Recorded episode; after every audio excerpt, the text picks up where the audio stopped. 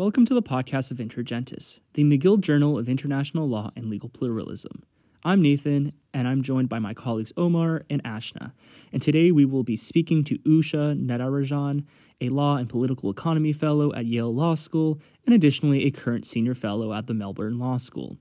Natarajan's research specializes in third world approaches to environmental international law, and today we wanted to gain her insights on COP27's Loss and Damage Fund, and whether or not such provision serves as an adequate legal framework for combating climate change.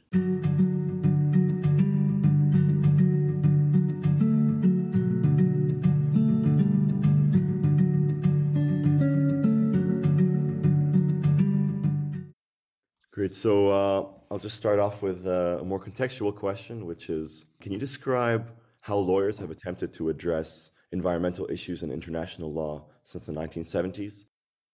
Right. Great question. And thank you for your invitation. It's a pleasure to talk to you about this. So, I'm an international lawyer, and I do think that international law is an important tool for addressing environmental concerns because the nature of these concerns are that they transcend national borders. International cooperation and international solidarity to deal with these problems is, is crucial. And so, as you said, from the 1970s, there have been treaties trying to do this. Unfortunately, not only have they not worked, they, they have they have failed pretty spectacularly. Um, when international lawyers have to explain why you know treaties have not delivered on what they've promised, they usually say, well, the problem is that either we can't make the laws we want to make because the rich and the poor can't agree on good laws. Mainly, well, not, it's not so much that the rich and the poor can't agree, it's that the rich cause the majority of environmental problems in the world.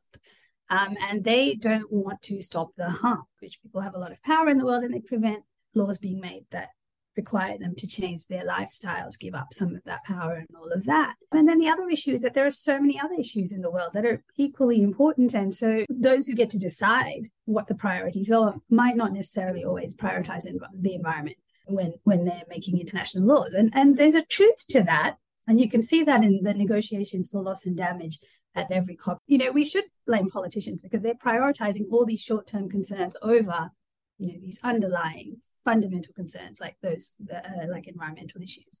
But lawyers also can't be let off the hook because it's law that structures and enables these economic choices and these political choices. The lawyers are actually making this way of life possible by making it very predictable, very organized, by you know creating these legal frameworks. So you know for for many many centuries now, lawyers have played this role in contributing to global environmental problem. So we have these environmental treaties, but on the other hand, you know, 500 years of international law contributing to global extractivism, enabling it, normalizing it, structuring it, structuring a world of limitless consumption and limitless waste. International law has helped to do that we've known that climate change is a problem since about the mid 19th century that climate change is a thing. And of course there's a big gap between that and the 1970s where international organizations started to to engage with, with the issue. And it was only in 1990s that there was the first treaty that was specifically addressing climate change. And that treaty and the Kyoto Protocol under the UNFCCC was very much focused on, well, we need to reduce greenhouse gas emissions, which we call mitigation, mitigate greenhouse gas emissions. That didn't work the emissions actually increased rapidly. So this then led to a focus by the 2000s towards, well, if mitigation isn't working, then we have to focus on adaptation as international lawyers. The states and people need to adapt to the consequences of climate change because it's happening all around us by the 2000s. So we need to also focus on adaptation, give money, give technical assistance. The states who can do it, the states who have caused this problem should give help to those who are dealing with the consequences. Now, that hasn't worked either because rich states just didn't give the promised money or the technical assistance to help poor states to adapt. And then they were also continuing to fail to mitigate their emissions. So that's why we've ended up where we are now. The fourth assessment report of the um, IPCC, the Intergovernmental Panel for Climate Change, says that there are critical thresholds beyond which some systems may not be able to adapt to changing climate conditions. So when you cannot adapt, then that is loss and damage. So it's it's actually not a very clear distinction in practice, but this is generally what we're talking about in when, when we say um, L&D. So loss and damage is supposed to compensate for those harms that are irreversible and that you cannot adapt to, either because it's the type of impact is so bad that you, you can't adapt to it, or because you don't have the capacity and resources to adapt to it. And so the fund that um, came up in COP27 is supposed to fill the gap. The thing that we should keep in mind for our conversation is that um, this story of mitigation, adaptation, loss, and damage is not very economically rational. It just hasn't played out that way because adaptation is very expensive. It's actually much more expensive than cutting down your emissions. You know, states sort of balk at changing their economy to cut emissions, but that's actually much cheaper than paying for adaptation. Thank you. That's really helpful. How would you say uh, loss and damage compares with the Paris Agreement, uh, specifically Article 8? Does it operate under a different mechanism, or would you say that it's quite related to the Paris Agreement?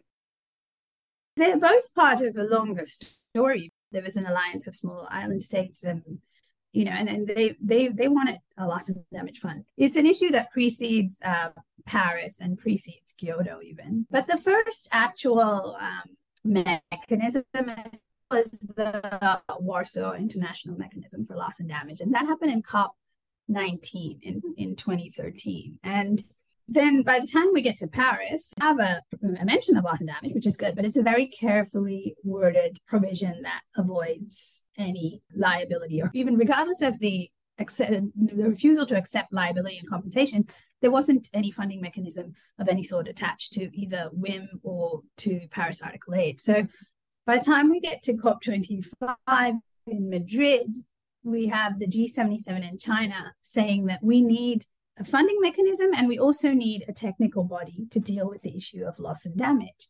Um, and a technical body was created, and that's Santiago Network for Loss and Damage. But the fund ha- was rejected in both COP25 and COP26 because um, developed countries were worried that there was no way to create a fund without admitting legal liability, which they really don't want to do. They refuse to do. COP27 we have the fund, but none of the main decisions have been made in terms of who receives the help, how it's going to work, who's going to who's going to be boss of it, how are they're going to oversee it, who's going to contribute to it, what kind of damage qualifies.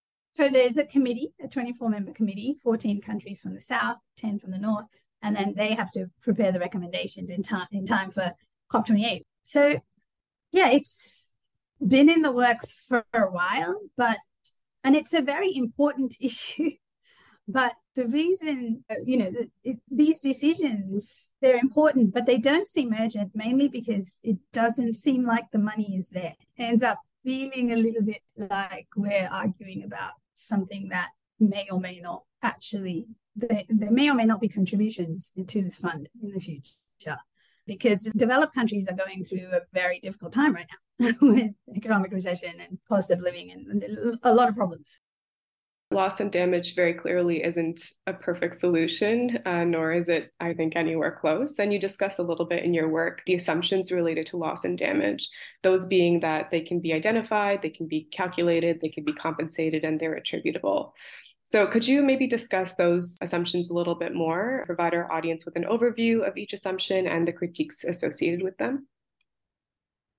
Sure. Loss and damage in the climate context derives from, in many ways, the, the history of using this as a legal mechanism for redress with negligence and trespass in the torts so, can you do all that? Can you use that legal mechanism from torts law for climate loss and damage? Does it make sense? Well, partially, yes, but the, there are some really fundamental problems because the scale is different, the nature of the issue is quite different, and of course, it's global. So, when climate change happens, how do we know that it's climate change that is to blame and not the distribution of uh, problems in infrastructure, problems in politics, problems in inequality that have actually distributed the harm rather than climate change. if there's been a drought for 10 years, but there were always cyclical droughts in the region, these droughts are now more protracted and longer. The government hasn't helped to manage them. On top of that, they, there are other terrible things happening to farmers that you know are making them unable to cope with drought. Economic choices, trade choices on seeds and tractors and pesticides and whatever. And then how do we decide, well, this problem is due to climate change and not due to all these other, other factors? There are also broader issues in that there are also natural cycles of climate change that happen on our planet, and we need to distinguish between what that's doing and what anthropogenic climate change is doing, because we're talking about man made climate change when we're talking human made climate change, when we're talking about loss and damage. So we need to distinguish between those two things. So there are layer upon layer of trickiness, which um, you know scientists are trying to figure this out, but they are the first to admit that it is not a straightforward thing to figure out.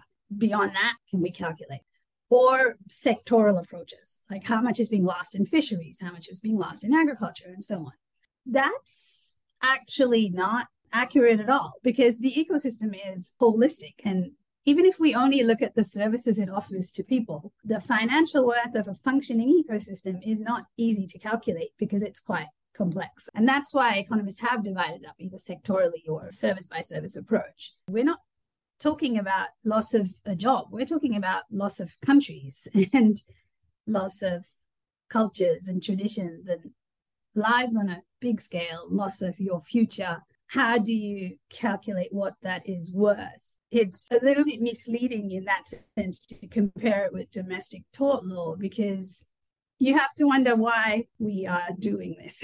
you know, quantifying something like this, a change like this on the planetary scale, we were always under the impression that lawyers could regulate anything, economists could count anything, you know, and politicians could govern anything. And we're going to do that for here for this as well. Well, um, that has been the type of thinking that has caused these environmental problems. What do you think is an alternative legal framework to loss and damage that would ensure deterrence and fairness in international law? What do you think is a better alternative to the loss and damage fund towards a path seeking actual climate justice? Great question. So, one of the reasons why I am not optimistic about this path is that even if everything goes fantastic and there's lots of money. The problem is that fossil fuel companies in rich countries can afford to pay. And, and they've done so in the past, right? When they've had to, they will pay to keep emitting. So it doesn't actually help deal with the problem because we're talking about an extremely unequal world where the attitude of the rich, not just to climate change, but to environmental problems and other social problems like vaccines and every other problem is that, well, if we have to, we'll just pay, so it's not our problem. So I think that for me, a better legal framework would be to ensure that we, you know, observe some of the general principles of law that if you do a harm, you have to stop doing it and you have to make restitution for harm done. So that's not just about paying, it's about you have to stop emissions and you have to make restitution, which is not monetary restitution.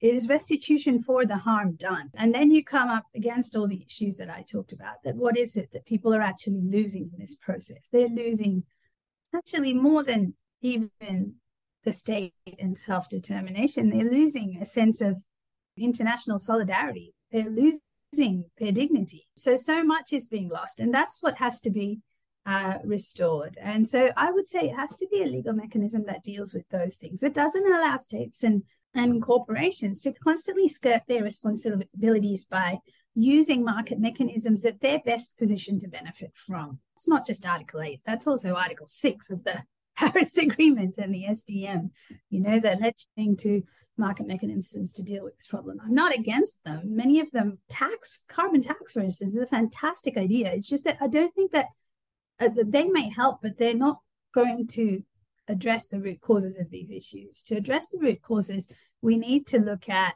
how law has structured and created this problem. And if law wants to help undo these problems, then it requires a changing of the basic structures of law. Because right now, legal systems are heavily extractivist and they're not going to change by creating a loss and damage mechanism. They're going to change by rethinking what the purpose of things like contracts and property and torts and land law and all of that. So, one of the ways that my colleagues and I have tried to do this is through the Locating Nature project, which we published a book about a few months ago, where we just, you know, take central principles of law and think about how we can remake them in a ecologically just way. And we're not alone in doing this because there are cultures all over the world doing this right now and that have been for millennia, but now they have no choice. They have to do it.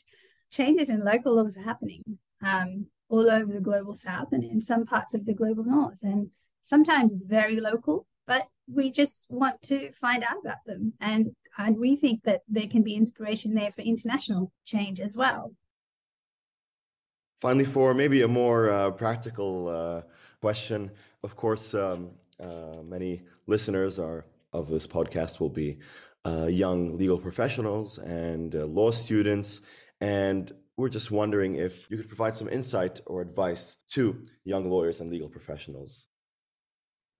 For sure. I mean, one thing that I always tell my students is that I don't want them to feel powerless in this conversation because often when you learn the history and you learn the contemporary politics, you feel like the odds are insurmountable, but they're not, and especially not for a law student because you're getting trained in a skill that has created this problem and you can dismantle it. I mean, you're getting very specialized training here. So I would say that as you go through law school, learn about the politics of lawmaking. And so participate in it knowledgeably. You should learn the doctrine, of course, not just to pass your exams, but because it's useful to, you know, let for, for this project of climate justice, you do need to learn the doctrine and you do need to learn the rules of legal argument. But more than that, you need to learn more. You need to learn who made these laws, when did they make it, why did they make it then. So that's the politics of law. And this will allow you to participate in the politics of law. The skills that we learn, we're not just trained in legal argument, but we are trained in this intuition about finding the truth. And that we're, I think that lawyers are quite well trained in, you know, spotting BS quite easily. It's not saying that it's going to be easy to figure out new ways of lawmaking. It first and foremost requires a new way of understanding ourselves and our place in the world. And if you go through your life sort of stuck in the matrix of globalized capitalism, you'll be alienated from yourself and from your society and from nature. How can I operate in it using all these tools that I've gained, not in the way that I'm supposed to operate, but in the exact opposite, because I have these powerful tools now. And then it comes down to, like I said, that we are part of nature and it is part of us. So, yeah, I hope students learn that. Thank you so, so much for joining us today, all the way from Amman on this Friday. really, really appreciate all the insight that uh, that you provided. Not at all. It's my pleasure.